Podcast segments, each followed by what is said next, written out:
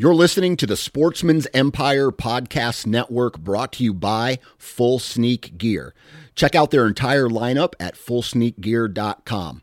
Also, be sure to check out our entire stable of podcasts at sportsmansempire.com. New from Moultrie Mobile, the Feed Hub offers first of its kind cellular connection and control for nearly any spin cast feeder on the market. When used with the Moultrie Mobile app, you can monitor feed and battery levels, run feeders on demand, receive alerts when feeders are clogged, and remotely adjust feeding times. The Feed Hub is ideal for anyone who maintains feeders.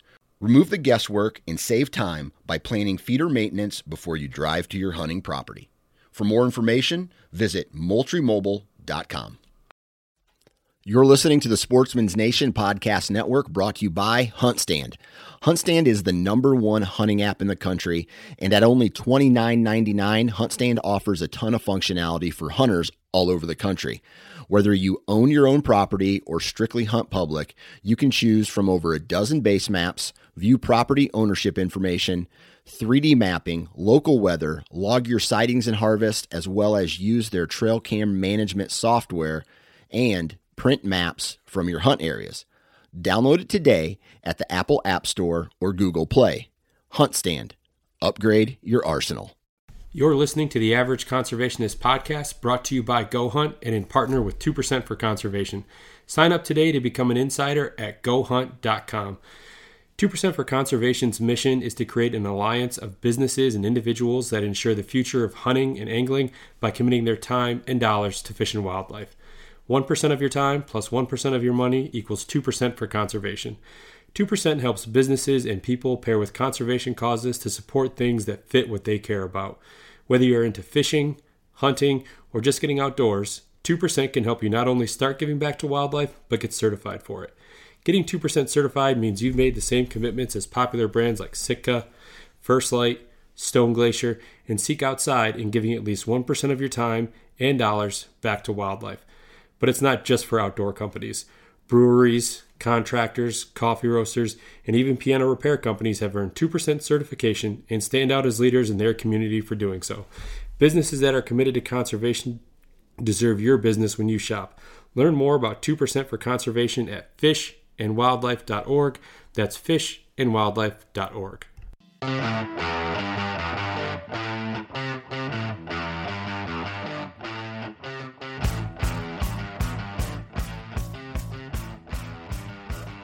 Ladies and gentlemen, welcome back. I hope that everyone enjoyed their Thanksgiving holiday with friends and family.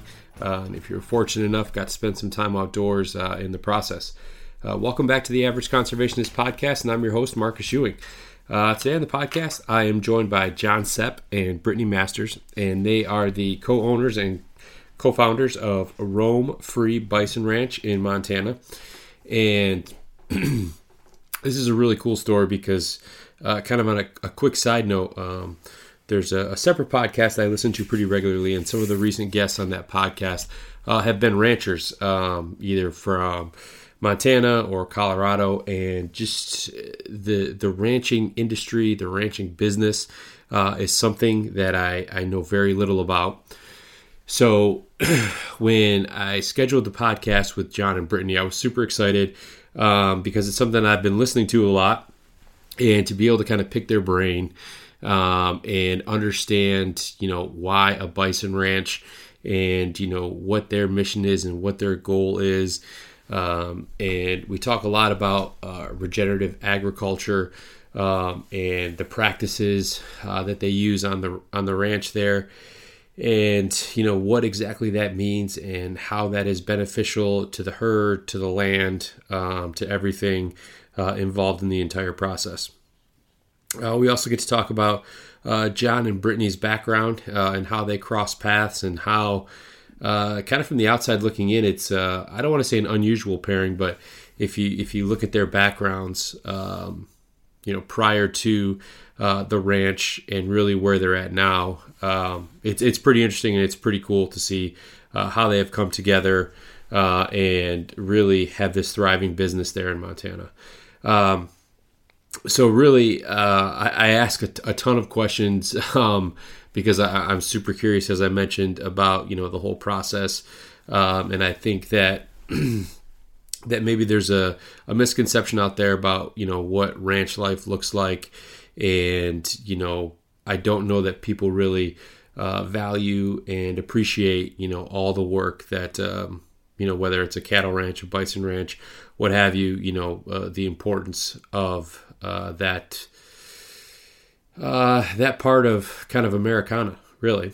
So, uh, episode seventy nine, John and Brittany roam free bison ranch. Uh, enjoy. Uh, before that, though, I want to take a minute to tell you about Wild Rivers Coffee. And if you haven't had a chance to try Wild Rivers Coffee by now, come on, guys, let's let's get to it because you guys are really missing out on a stellar cup of coffee and supporting conservation in the process. Uh, Wild Rivers Coffee, they're roasting in small batches so that they can ensure your coffee arrives at its peak freshness. Uh, wild Rivers Coffee is also a proud partner with 2% for Conservation, and they believe in preserving the wild places and wild things that bring all of us uh, a ton of joy. So that's why, with everything they sell, a portion of the proceeds are being donated back to conservation org- excuse me, conservation organizations that are near and dear to them. so head over to wildriverscoffeeco.com and get your fresh roasted beans. Uh, they have some really cool handmade mugs. The merchandise is awesome. I own both of their shirts. Um, they have a ton of accessories for uh, you know brewing your coffee for pour over.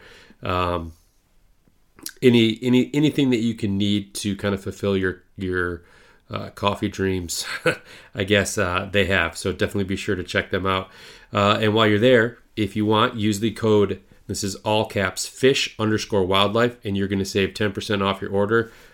But now through December 21st, they are running a promo that if you spend $75 uh, or more, you are going to get a free bag of coffee of your choice on them. So all you have to do is add some stuff to your cart, uh, a couple, you know, t-shirt, a couple bags of coffee, uh, whatever. Hit that $75 mark and then add a bag of coffee to your cart. And then when you go to checkout, it's going to show you that it's a free bag for their holiday promo. Now, the last day you can do that, December 21st, to ensure that that coffee arrives to you before Christmas. So, again, check out wildriverscoffeeco.com. All right, joining me on the podcast today, I have the owners of 2% certified Roam Free Bison Ranch, John Sepp and Brittany Masters. Guys, how are you? Doing good. Good. Doing good on a Wednesday afternoon. yeah. Um, with the time difference here, um, I had made a mistake, obviously, when I sent over the calendar invite, uh, and your colleague Rick had, had reached out today. Uh, so, I mean, it's, you know, almost nine o'clock here. So, don't mind me. I, I have certainly cracked a beer uh, for this conversation. So, we, I, I will match a beer with just a nice red wine. so. There's same. Perfect. Perfect. well, guys, we kind of talked about it before we started recording, and just I'm really excited. You guys are the first ranch that's two percent certified. Uh, being a bison ranch, I mean, there's just a whole bunch of stuff that I, I kind of really want to get into. Uh, I'm going to apologize ahead of time uh, if I seem to kind of go off the rails a little bit, just asking a lot of of questions because it's all just uh, very new to me and very interesting to me. So uh, I'm certainly excited to speak. Yeah, ask away. Yeah. We're happy to answer anything. Awesome. So I guess first let's just start with the business. So tell me exactly like what Roam Free Bison Ranch is and what it is that you guys do. Yeah, so we are a um, regenerative bison ranch. Uh, right now, we raise bison and then we process them into a variety of different uh, value-added meat products. So we have a jerky, a chili, and a sous vide that we're coming out with. We have different meat snacks. Um, uh, and then we sell uh, fresh and frozen meat as well, locally into some restaurants, things like that. So, did either of you grow up ranching? No. no, neither of us did. Um, uh, I um, started the ranch before I met Brittany. Uh, I my dad was in the military, and so I grew up mostly in Norway. Uh, but when I was really young, we moved all over the United States, and uh, I saw bison when I was really young, like four or five, and so when I got older, I'd always wanted to um, engage in raising them. And I thought at first it was just going to be a hobby, but later it turned into a commercial venture. And then I met Brittany, and she's really the one that helped to accelerate our marketing and uh, you know build a voice for the business. And and together, that's where we built the value-added products that uh, we're bringing to market, rather than just entertaining the ranching, you know, portion venture of the business. So, Brittany, what was your path to to get to Roam Free? Uh, windy. I don't know. So, um, really, I mean, I had uh, worked in brand marketing in the Seattle area for ten years or so for a large um, aviation manufacturer. Some people might know it. um, but you know, and I had worked with airlines and travel companies, and um, you know, I was just really into health. So I didn't have a background in it, but I was just a, you know, I was passionate about nutrition and where our food comes from. And um, basically, I, I, met John, and um, you know, we we obviously started a relationship, and and he was just at the time looking to sell his bison ranch and move to Seattle. And, you know, he didn't want to sell it. It was one of these things where he had done really all the hard work in building it, but was having trouble um, getting his product to market in a like efficient way, especially with logistics around meat processing and um, and I was just looking for another opportunity to to really dive into my passion of nutrition and um, yeah, so basically he told he took me out to Montana and said like before I sell it, let's go spend a you know weekend at the ranch. And um, I just I fell in love with Montana and this place, and you know we realized like there's absolutely no way we're gonna let this dream go. And I basically decided to quit my job, and John decided to quit his other job and go full time into into bison ranching, um, and and that's how basically Roam Free was started was a business end of the ranch to really sell sell products um, in an effort to save the ranch. So, what is the time frame on this? So, I guess first, John, when did you you know first start dabbling with bison on your own prior to meeting Brittany? Yeah, so I started about nine years ago. Okay. Uh, uh, I had served for nine years in the military prior to that, um, but that whole time had the plan that uh, I was going to leave my military career uh, to do this, to engage in this. And um, most of that plan just entailed saving money. To start a ranch just requires a lot of cash input. So I saved most of that time through the military. And uh, so when I exited, um, I was able to uh, find an affordable spot here in Montana. Um, and so that's that's that's the time frame. And then about uh, five years after starting that is when I met Brittany, and so we've had the business five years in five July. years now. So yeah, I guess it's been a total of ten years. okay, time flies. Time flies. well, I guess before we go any any, sir, any further, excuse me, I forgot to mention earlier, but uh, you know certainly thank you for your service, uh, John, and the time that you spent in the military there. Oh yeah, no problem. It's my pleasure. I was spending all the tax dollars, so it was totally my. yeah. So I guess kind of take me through the process of you know once uh, Brittany once you got involved um, you know with the ranch you know what that transition looked like or how you were kind of able to help get things to market a little bit better uh, because John as you mentioned um, the, you know the process uh, or the just the whole process of uh, getting the meat to market uh, to you know however the case is I mean how difficult was that or what does that process look like I guess yeah I mean so really John had done all of the hard work. So Bill, you know, selecting a property, saving. I mean, he he lived on a on a flight line in a trailer for nine years just to be able to afford the down payment for a piece of land, and you know had built a house, a barn, and and fenced the entire property by hand. Got the bison out here, had a corral system built, and you know thought that really the selling and the marketing end of it would come naturally. It would be really easy. Um, but when you start with such a few amount of animals, which is, you know, we started with only nine animals, um, you go to a restaurant and they want maybe a tenderloin, a New York, a ribeye. Basically 15% of the animal um, is really highly valued.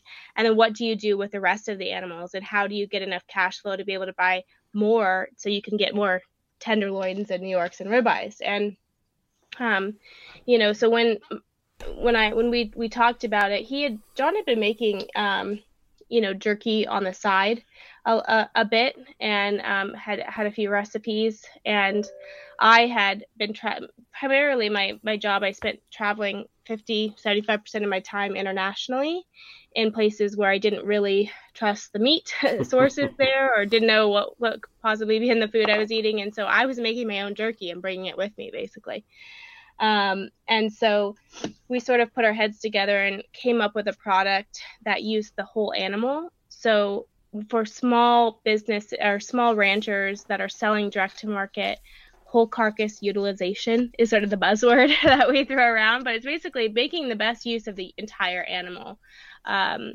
so that you can afford to buy more and keep going. And so we came up with the chopped and formed product that used the majority of of the animal and that's and it also as, as a jerky product have a 12 month shelf life really gave us enough kind of leeway to be able to to brand our product and, and get to market efficiently.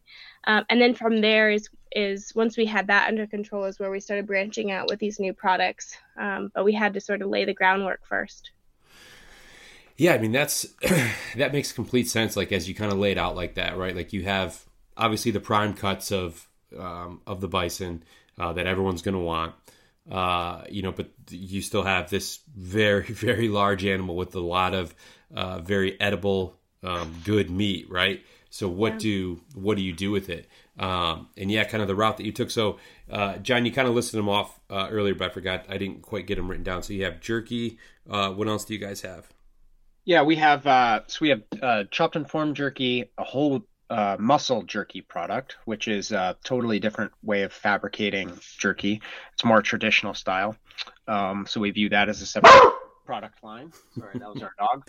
It's all We've right. got uh, we have um, uh, bison chili. Bison, yeah, bison chili, and then a stew product, which is um, you know potatoes, carrots, and uh, bison meat in a sous vide mix, which is essentially just a way of cooking meat. Right. Where you, you're, you're familiar with what it is, it's really a way of cooking meat for wild game, and so it's perfect for bison. Yeah, and all, so a lot of this product, these products are being launched real time. So we actually launched the chili and the stew in January, January seventh, actually. So, but uh, premature, but it'll be exciting. yeah, no, that that that certainly is exciting. So, I guess John, you know, starting the ranch. You so, uh, you, Brittany, you mentioned that he had started with nine uh, nine bison. What are you guys up to now? Uh, this spring we'll turn over about 200. Wow. Um, and then we just acquired, uh, we're working on building up a, um, another property uh, to finish the bison on. It's an irrigated uh, pasture where we can probably finish about a, hundred more yearlings coming two year olds. So, um, you know, we'll end up purchasing a second seed herd to put into there this coming spring. Um, and then uh, we're always looking at trying to get more leases on top of that. Yeah. Okay. So I've, I've, like I said, I, I I'm gonna kind of go off course here. I just have a ton of questions. So, one, you you mentioned it earlier uh, that you guys are a regenerative regenerative uh, ranch, or you you have regenerative practices. I've heard that before. Um, I don't exact. I, I have an idea what it means, um, but instead of me trying to kind of ask, "Oh, is this what it is?" and and being completely off base. Why don't Yeah. you kind of tell me like what that is because it seems to be uh, a practice that I'm seeing more and more um, in ranching.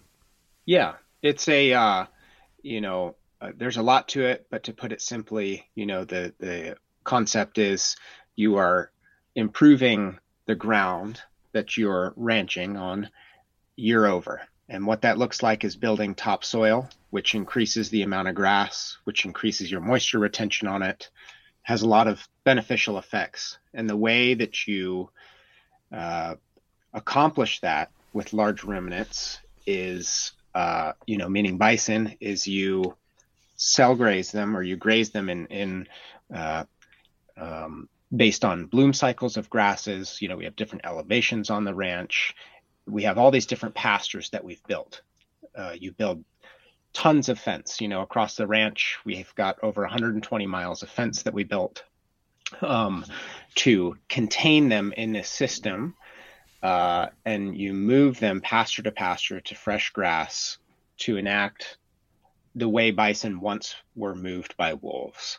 And um, really, what that does over a long period of time is allows grass to recover, but activate its emergency system that causes its roots to spread out, and you get more over every year. And um, the process of doing that, really, to put it even more simply, was you know pre-settlement of the central part of the United States bison were moved around by wolves and tribal hunters and seasonalities. And all that movement and the way that bison herd together in a very tight group created all that topsoil that all the corn and wheat and everything is grown on in the United States. It's the fertility of all the soil in North America was created by bison. And so you're just building up an intensive grazing system on a ranch to mimic that. Okay, that actually makes complete sense. So, mm-hmm. like from a, a, grazing standpoint, like and you know moving them from from pasture to pasture, like what is how long is that is that like phase? I, let's say you know if they're called pasture A before they you know move on to pasture B, right? Like what like is yep. it like a couple days or a couple weeks? That is a great question. It completely varies depending on grass type, the water available.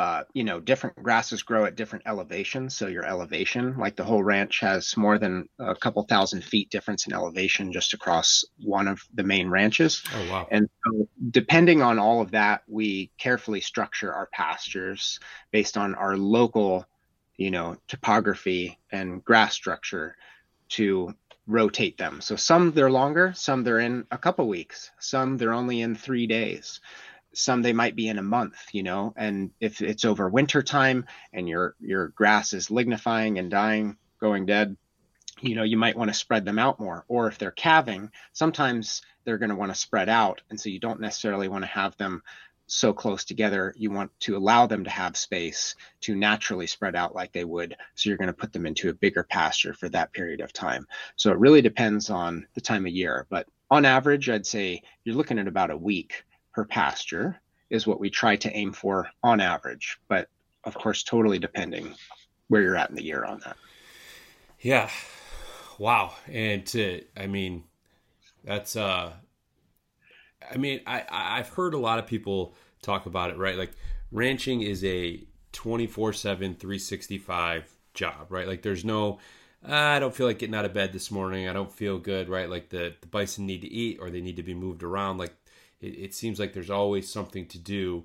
Um, how is it that you, I guess you, you got so deep into it, right? I mean, you, you mentioned, uh, you know, as a young kid, you always had a, a, kind of a fascination with them and you wanted to get involved with them. I mean, I guess how do you go from nine to, you know, to over 200 heads in it's really such a short amount of time, in my opinion? Well, they breed, so they make. well, that's one way. But really, you know, the answer to that is I was fascinated with the animal first. I just loved them. I loved the shape of them. I liked their history as I got older. I mean, I'm still very fascinated with just how it came to be. You know, we went from tens of millions to less than 300 to now we're back to about 200,000 in in just the United States. And you know, it's a major comeback story. Everybody likes that. Um, but uh, you know, how did we get so into all of this? And the regenerative part of it was really when I first started, my lack of experience and all this money I had saved led me to buy a very unproductive piece of dry pasture land. And, um, you know, it was in a gulch. We live, you know, the road that runs through the ranch is Wilkes Gulch. You know, it's not a good spot. And so I'm not going to say I was duped, but I just, um, I didn't know better. And so when you're starting, you just don't know what you don't know. You know, I didn't have generational knowledge to rely on. And so you just think open space ground, you know. Now, of course, we look much more carefully at everything that we buy and lease and move everything on. But uh, I realized very quickly that I'd run out of room and really run out of grass on the property the first property I bought was uh, just 240 acres, and uh, you know, uh, so I just I, that felt like a lot then, you know, and that probably sounds like a lot to somebody, but that's not a lot of ground and not a lot for this area of Montana and what you're really going to want for bison. So when I first put him out there, I had no interior fencing. I kind of had no plan. I was just trying to go for like zoo containment, you know. I built the Jurassic Park release the animals and you know hopefully it all goes okay. And so i was just trying to keep them in with step one because i was also learning animal husbandry how do they work you know what is their seasonality and how does their behavior change in that. Um, but ultimately you know the reality of needing to make the ranch work and make money uh, came into play. And so you know as you learn those things you look for how do you optimize you know how do you have greater efficiency? And really um, i was at a conference long time ago and some they didn't call it regenerative agriculture at the time. It was there's so many different names holistic management or you know that was really what it was called then. And you know before that it was rotational grazing. But as as time has moved forward they keep calling it something new but really it's the same concept just with tighter and tighter pasture grouping right? And technology and fencing and things improves that allows us to do that.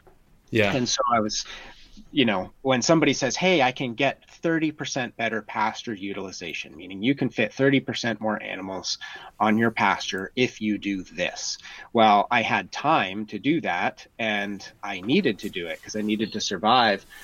Uh, when I heard that, and so um, I invested a lot of uh, my time in learning a lot of those concepts are early on. And so that eventually led into what people now call regenerative, which is just, in my opinion, uh, a slightly more complex version of that, where you're not just, you know, you're, you're, you're, you take all those same concepts of rotational grazing, but you're trying to apply as much science and insight as you possibly can and that's still developing you know?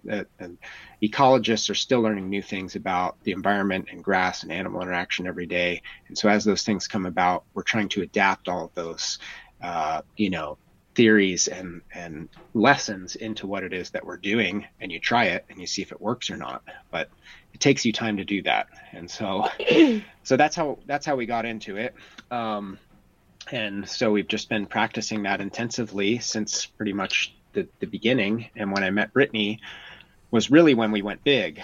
Um, I I had 240 acres. We had built this value added product. You know, we um, took a huge step back and pretty much just locked ourselves in and only dealt with the with the animals that we had for six months. We built this brand, we built a product, and we launched it.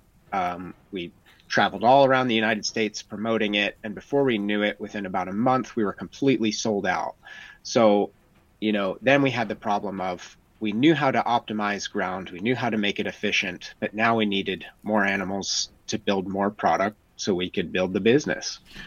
And uh, that was the point where we sought larger leases, and that's really where the ranch took off. And that was five years ago. And so um, that's when we made the jump from 240 acres to then we jumped up to uh, 10,000 acres and then we jumped to 13,000 then 14,000 and recently we lost a big lease but you know it j- just kept snowballing and building into more land and more animals and more fencing really is what it was. So yeah i mean that's that's certainly a jump uh, from 240 acres to you know 10,000. Um, that I mean, just to try to quantify that amount of land in my head is just it's it's it's it's really incredible. I mean, and obviously, when you think about a, a herd of 200 bison, and you know, uh, moving from pasture to pasture uh, every you know five, seven, maybe 10, 14 days. I mean, you need all that space, right? You need to have uh, the room um, available to allow that to, to be effective. Yeah, and especially here, I mean, just dryland pasture in general, you, you want more ground. I mean, and we we do more than just trying to optimize what's already there. You know, really, our ultimate goal is, um, you know, to really be regenerative is to encourage native grass to grow back, um, and uh, just meaning grasses that bison and their rumen naturally do well on and that naturally benefit the landscape. So you can grow more interspersed grass, you have higher um, you know efficiencies and environmentally of course that's much better as well. So if somebody looks at it from that angle it's good from all angles. And and the the protein complex that it creates in an animal and in bison in my opinion when they eat it it makes it taste better. I don't know about the health of it but i could assume that if an animal is you know eating what they're supposed to be uh, you know their version of a whole food diet it's going to make them healthier as well so and that's you too you know if you're eating it so that's really what we work towards ultimately in our regenerative process is trying to transplant a lot of work that a lot of people did with the USDA and the government uh, around you know World War II. Uh, we had a, a, huge program to transplant grass in the United States and even pre World War II. But really, that was where a lot of the, you know, we were trying to cut corners to feed protein to people. And you could sacrifice that by you know, in a very simplistic way, exchanging grass seed that overtook native grasses, turning over soil, and allowing the stalk and stem of the grass to have, you know, you plant grasses that are not native to the United States that grow up higher in the stalk and stem and less in the root, whereas native grasses grow much deeper in the root and they have very short, usually they're shorter grasses. Um, and that big transplant that happened in the United States has is is good i think if you're raising cows and trying to transplant that and you need a grass that sticks above snow in the winter and there's all sorts of benefits that you can gain from that. But our opinion is that's a short-term gain. We're looking at the long-term goal. And so we try to um, whether it be through reseeding or there's ways that you can graze out a lot of those non-domestic uh, grasses during the year we try to target that and and force those grasses down to encourage native grass growth again. And ultimately, it makes your ranch more drought resistant, the bison do better, and the health of the consumer goes up. Yeah. So, what is the, I guess, the call it the life cycle of, you know, from the time uh, you receive a bison till like the harvesting? I mean, what is what does a mature bison look like for you guys? Um, a grass-fed bison is going to grow much slower than if you're feeding it um, uh, other uh, or or cow or really any animals. They're just going to go grow slower than if you're feeding it a compressed starch and like a grain. Um, and so typically a 30 month animal is prime, what we consider prime. But the way that we built our products, we don't require prime animals. Um, and so we can really use an animal of any age in there. And so um, at, at some point, the bones start to outgrow the additional muscle that the animal can gain in its lifetime. I mean, bison can li- live to be 30 uh, years old or, or more sometimes, but there's a happy medium in there of toughness and a whole bunch of, you know, different qualifying factors that would, you know, based on, you know, its gender or you know maybe some of its health history those types of things that help us make the decision on what really we want to use in a product. Yeah. So brittany obviously you kind of came in uh, or you met john you know five years uh, into uh, this endeavor for him. So how difficult was it for you to kind of catch up uh, from a you know just a sheer knowledge standpoint of the animal and the practices and all that stuff um, you know to you know really feel comfortable um, you know with you know with the business. I'm still catching up. I'm still learning stuff from john every single day. I mean john if you if you spend any time with us you know john is a details guy.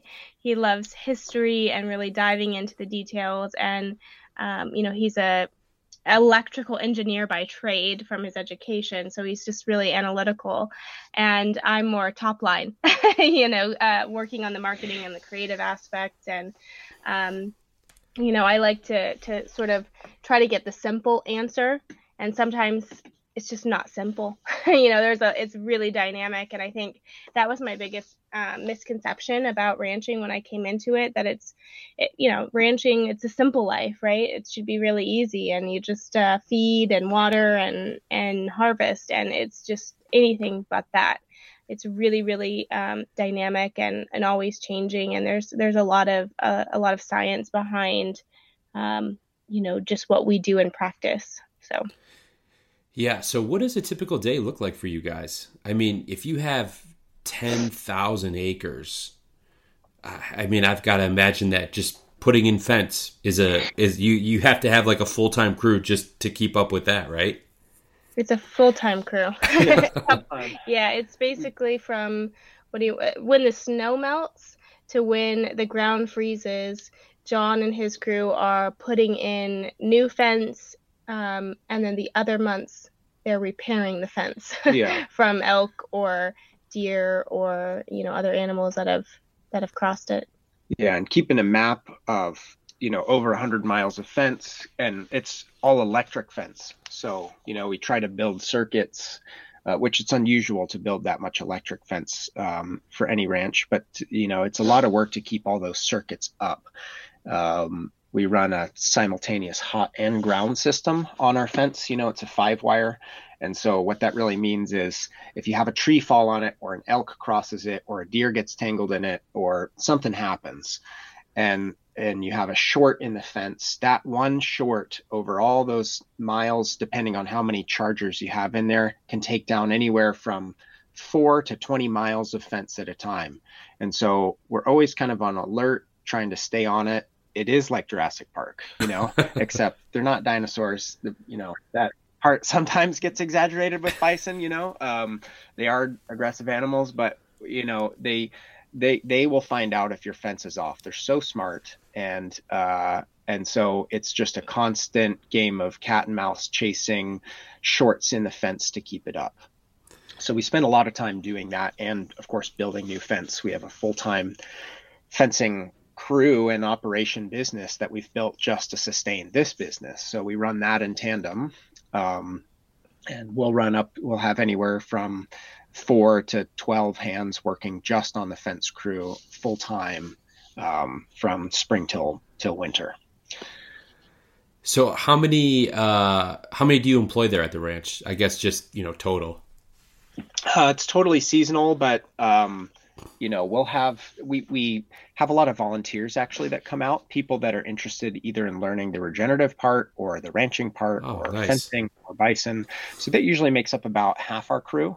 Um, and then the other half are you know paid skilled hands. And um, so you know uh, this summer i think we had nine people out there maybe 10 nine or 10 people full time um, but it kind of you know waxes and wanes with with the seasons. Winter is slower. It's more sustainment and you need people that have that map in their head that know how to get to all the fence that we build. Um, where we're building is in very very difficult areas. You you wouldn't normally be building electric fence. You know it's either very steep or rocky through trees um, you know across streams those types of things. Those can be very difficult areas to build through but then also maintain.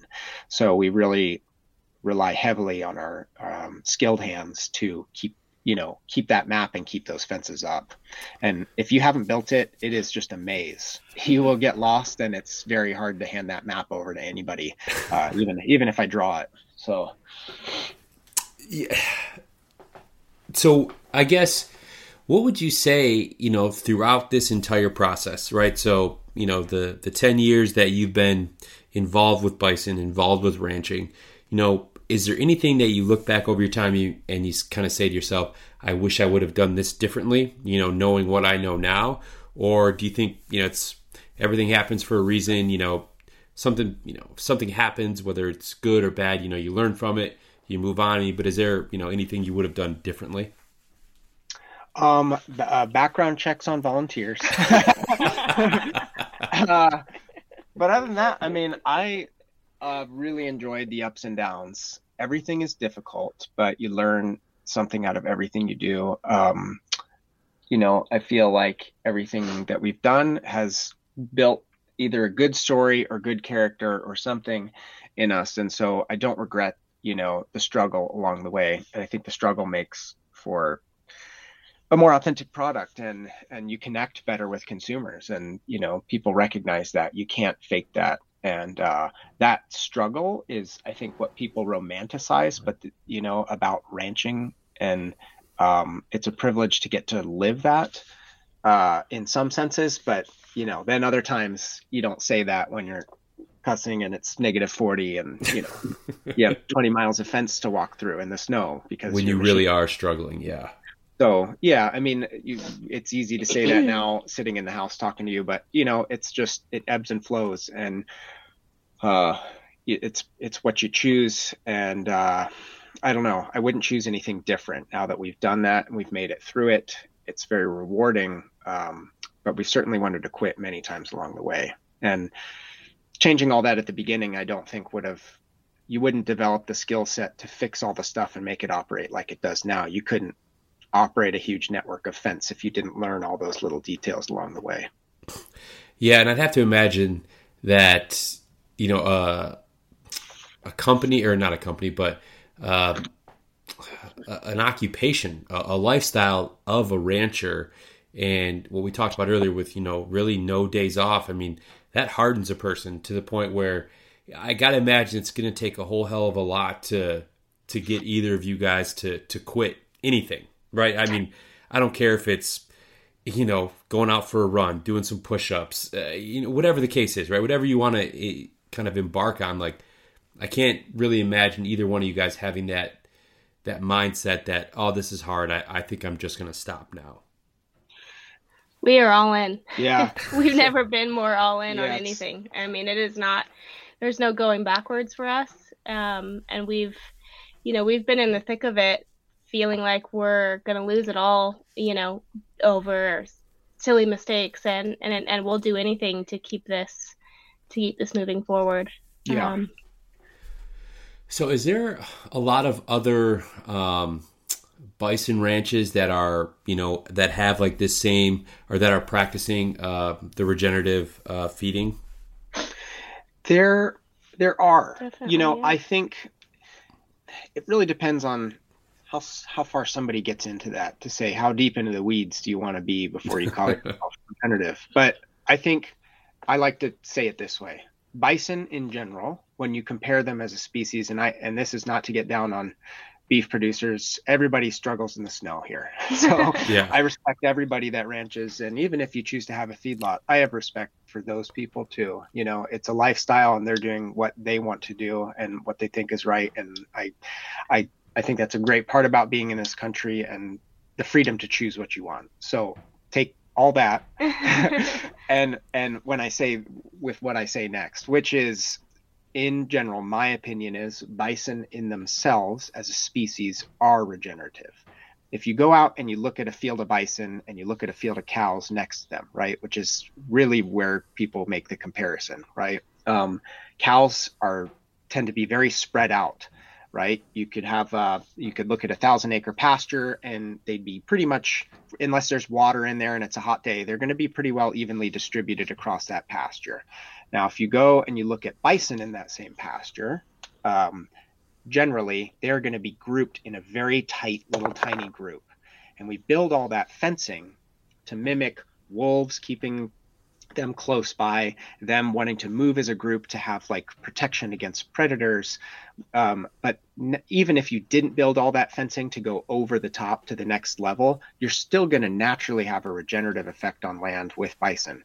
And uh, it, uh, that's nobody can argue with that was the animal that built all the topsoil with those natural instincts. That natural wild instinct is what built all that soil with those movements and the way that they group together. And so um, uh, that's, I hope that answers that. yeah, yeah, so. Yeah, they're just naturally regenerative. I mean, you so, can be more regenerative. There's always yeah. there's always things you can do to improve and be, you know, more regenerative, if you will, or sequester more carbon. But at the end of the day, um, bison are pretty pretty much the keystone species of the prairie, and they they help keep you know it true to what it is. Yeah, and it's not to say you can't do that with cows. A lot of people have, have, regenerative beef ranches, and so they do the same thing. They just have to build more fence, or they work harder to keep them grouped together. To um, really, it's that grouping uh, at a very high level that allows you to have that effect on grass and land. So, this is uh, I'm curious to, to hear your your opinion, your guys' opinion on this. So, if the the bison hadn't went through what they went through in terms of um, you know the market hunting and all that and the you know entire population like you said john getting down to you know less than 300 at one point mm-hmm. what do you think that would have potentially done for you know agriculture uh, across the country uh, you know if the if that that population that was here early on had been you know even you know half as sustained as as unfortunate you know as what it was uh, when with the market hunting and everything. I mean, what would that have done? Would that just have created you know more farmable land and soil? I mean, what what's what's kind of your opinion on that? Well, I have two opinions. you can't undo what's already been done, so it's almost it's hard to think about that, right? Mm-hmm. Um, but say we had a magic wand and it and it was that way. First off, you everybody and their mother and every minivan on the highway would be getting in an accident every day. The, they don't move for anything. You know, they uh, they are. You know, there's a lot of controversy just in Montana, even about you know people saying like wild bison herds should be allowed to roam out. Well, I, it's actually not a super great idea. You're going to have a lot of destruction and disaster for a, way of infrastructure and the way people have just built fences even for beef ranches or highways have been built or uh, cities or towns you know you would have a very hard time trying to let bison around that infrastructure exist now as is. Now could had you gone back and your infrastructure was totally looked different and it was all bison proofed if you will you know and brought that forward over the last hundred years then maybe you could have had a system. But they require a lot of range to move about. Uh, you know they naturally migrate. They chase a green wave that comes out. They have natural uh, corridors that they would go to for breeding grounds where that you'd have a big northern and a southern herd and they'd meet up really here in montana. And a lot of genetic exchange would happen and that was super important. And then they kind of split up and go their separate ways as the seasons changed. It would be so hard to have our country around that now. Would it if I could make it that way, would it be that way? I think it would be awesome to see what that would look like, but I just don't think it's practical. Um, it's just not practical to have that and be a leading efficient nation in the world with our highway network and everything set up. So, um, the best thing that we can do now is to try to preserve what we have and improve on the pastures that are existing, keeping those open. I think that's really the battle that we're facing now. And it doesn't matter if you have bison or beef or anything. Really, you're facing, you know, what Europe faced a long time ago is just people spreading out because of COVID, moving to rural areas, thinking they want two chickens and a goat, and chopping up these heritage ranches that have been protected for a long time, you know, since settlement of, you know, colonization to the United States. And, uh, you know, you, uh, that, that's the battle that we're facing now.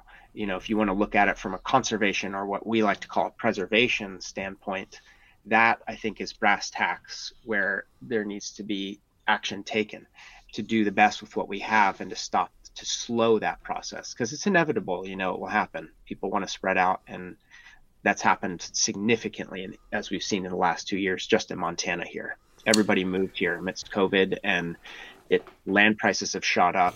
It's it's a disaster you know uh, not just for ranchers but in a lot of different ways.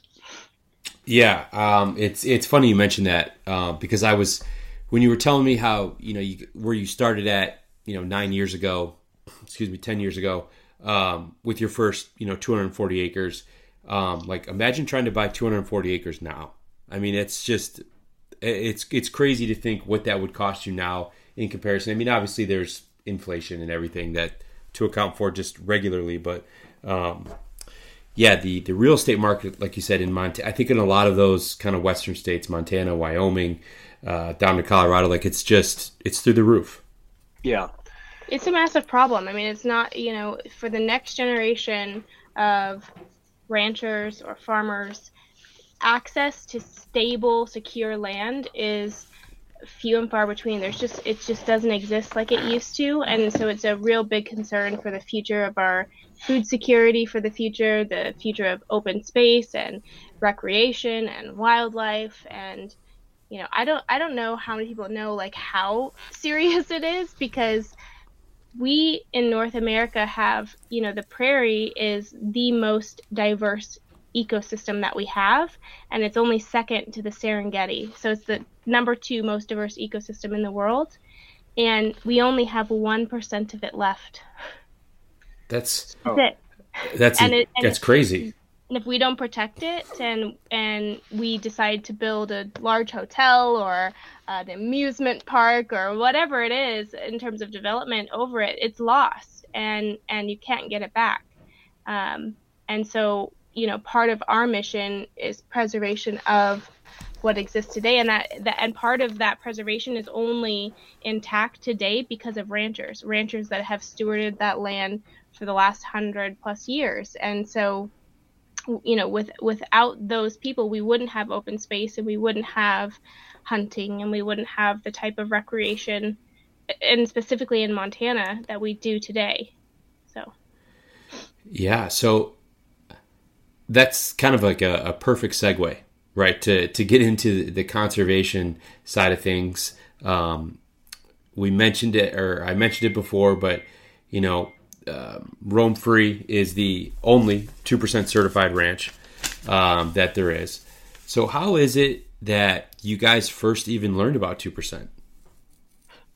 Um, I learned about it from a girl, a hunter we follow on Instagram. Old fashioned way, social media. um, it's a beautiful Jessie thing sometimes. Johnson. Yeah, Jessie Johnson's her name, and we had just sent her some product to try, and you know we we follow conservation hunters a lot. Um, I just feel like we are aligned in a lot of our, um, you know, goals for wildlife and conservation. And she said, well, you should reach out because um, I think you guys are already doing it, you know. And so that's pretty much how we learned about you. And then, you know, things quickly went from there.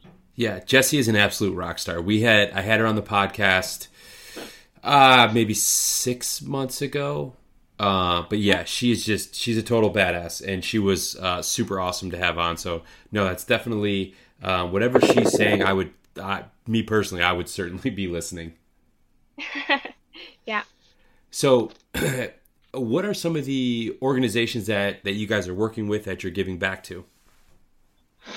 A lot of so most of the the work that we do is right here locally in Hot Springs, Montana. So we um, the whole project that we've been we've taken on over the last four years is to take over conventionally raised um, operations, whether it's leasing it or purchasing it, and convert it to a regenerative operation. And and the biggest part of that that we've started with is building wildlife friendly fencing um, in the entire boundary of that property. So whereas most you know operations, especially with bison, may put up really tall fence that would restrict migration corridors of elk and deer.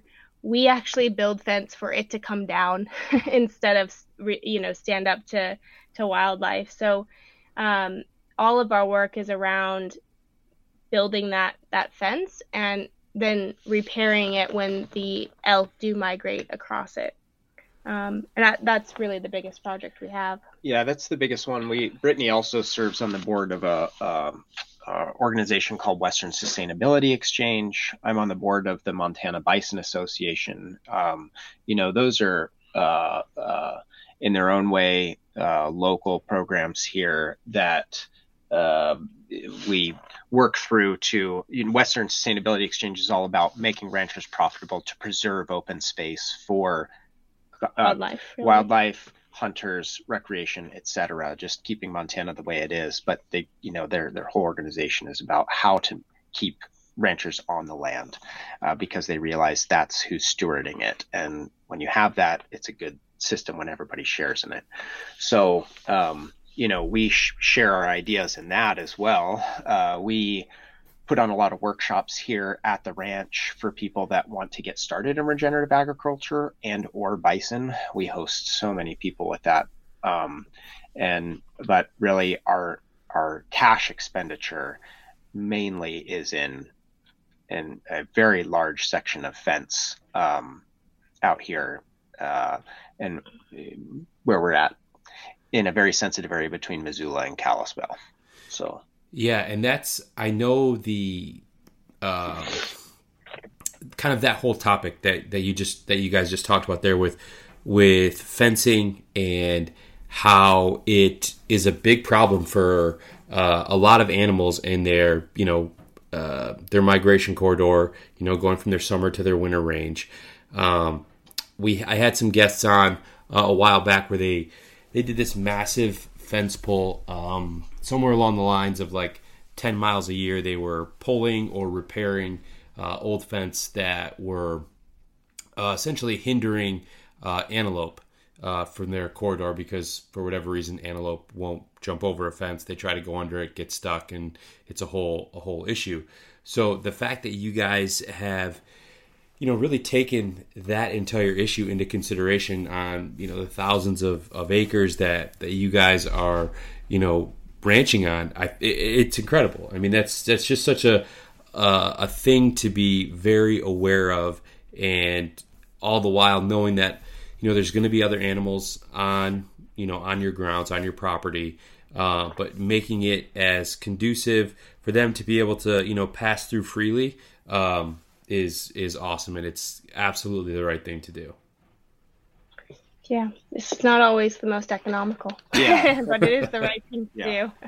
I mean, it is a, you know, and, and like John said, I mean, it's not something that we say everybody, you know, everybody needs to do this or or else, but it is something where we we truly feel, especially in this area, you know, we'll have 400 elk on the property at any given time, and sometimes more. Um, it's important that they can still get back and forth and, and that we work with, you know, the native species. I mean, the, the whole concept of roam free really started from a way to bring back native species. And so working with the ones that are already here, I mean, it just, it, I'm not even sure we had a conversation with about it. It was just like, well, that's what, that's obviously what we're going to do. Yeah. so, yeah.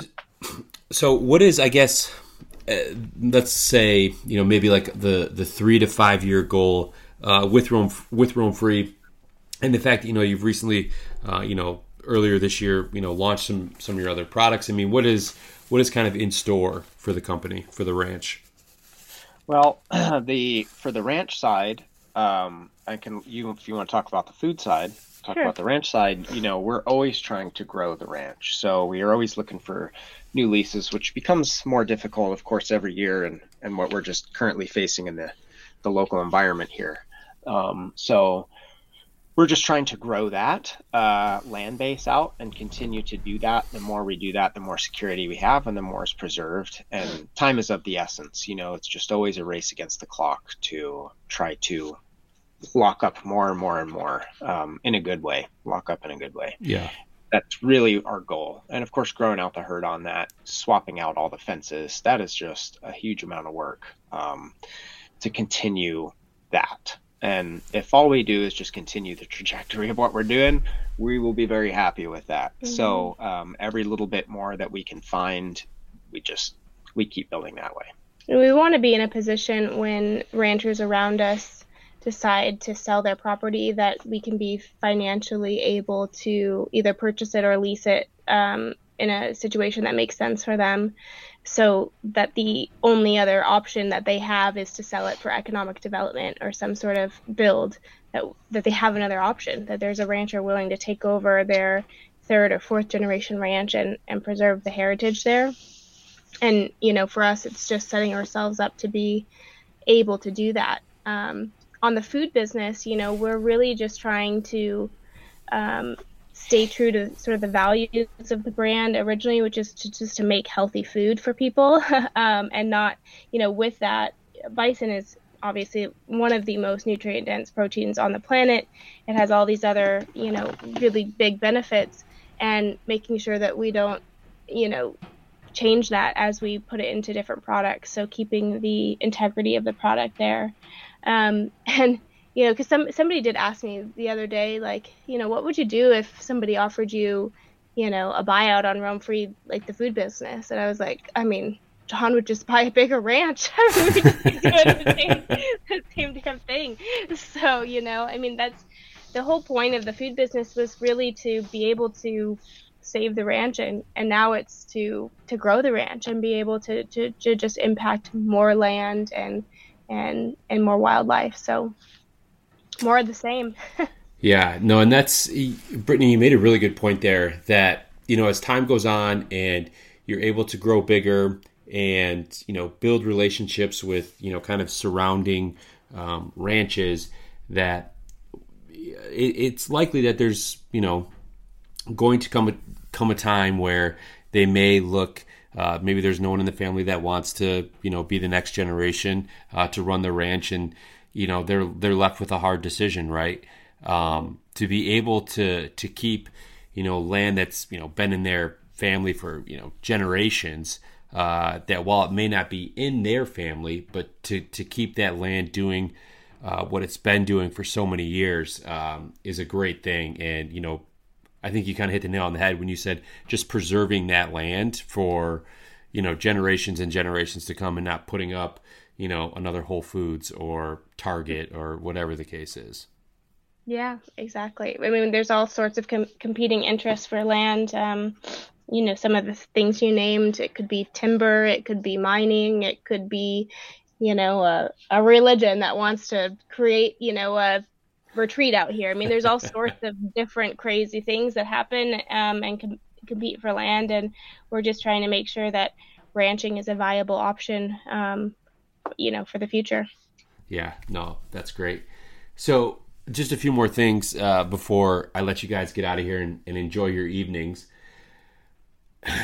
do you guys even like have a chance or, or, really an opportunity to kind of enjoy yourselves outside of the ranch i mean do you guys get to, to do any hunting or fishing or, or anything like that i mean gosh you're you're in montana right? Right. right. Well, not yet. No. it depends what your version of enjoyment is. And you said hunting and fishing. Mm-hmm. So the answer is yes, we're doing that every day. I mean, uh, it, do I get away and go out and go elk hunting? I really don't. I'm so super saturated in being outside 24 7 all day, every day, and really hunting the bison. I mean, every day is a hunt to just go find the herd and make sure they're in, you know? and then, of course, you know, we run hunts out here, and sometimes I am hunting them through. So, uh, yes, we do a lot of that. We fish, we do that all the time whenever we can after work. But Brittany would have a different opinion of what fun is. Uh, if it's going shopping, we don't do that a lot. So yeah, yeah, no big Hawaii vacations anytime soon. Yep. yeah, Brittany, how was that for you making that transition from, you know, Seattle, right, to yep. to kind of rural Montana? Yeah, I mean, I was I was ready to do something different. I was gonna move to like somewhere warm, you know, maybe a beach, maybe get some, you know, maybe Austin, Texas. Who knows? I was, you know, that was the that was the goal, and I just had no idea what um, Montana had to offer. And I don't want to talk about it too much because I don't want everybody moving here. But yeah. but, but, honestly, I I've never felt more grateful to be in a place in my entire life. I mean, especially with everything that's going on in the world and um, all of the the change that's happened in the last couple years. I mean, I I truly do wake up every day and I feel grateful for the situation and and just where I am. Um, but I didn't know. You know, I really it was a leap of faith. I'll be honest, um, and good thing it worked out. yeah, sometimes the biggest risks offer the biggest rewards, and it it certainly sounds like uh, this has paid off for you know for both of you. Absolutely, yeah. So real quick, um, I can't let you guys get out of here without asking, uh, where can people find your products? Oh, yeah. So our website is um, goroamfree.com, and that's primarily where we where we sell all of our products.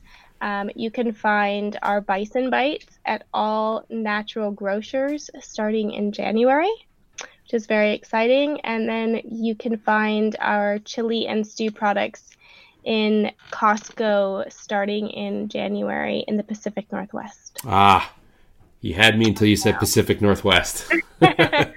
well, where where are you located? I'm in Michigan, so I'm a, I'm like a lifetime away. Darn. Well, Natural Grocers is uh, where where you'll find our our bison bites, and always online. yeah, yeah, that's what I'm gonna have to. I'm gonna have to resort to that, and that's okay.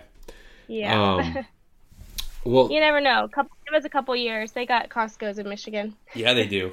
Yes, they do.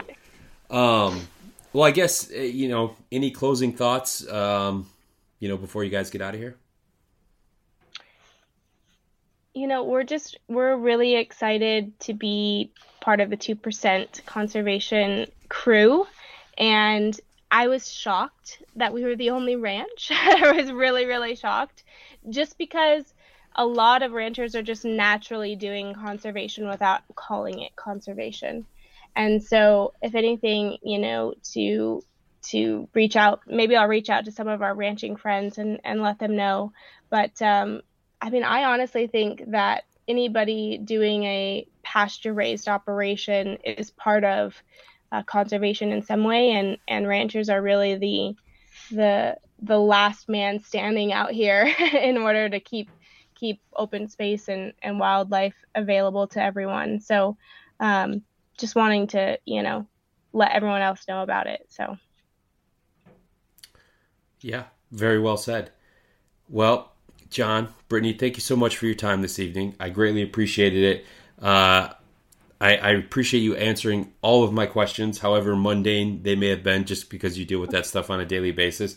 Uh, you know what you guys have built there uh, is really, really cool, uh, and I'm certainly excited to kind of see uh, where the ranch goes in the future.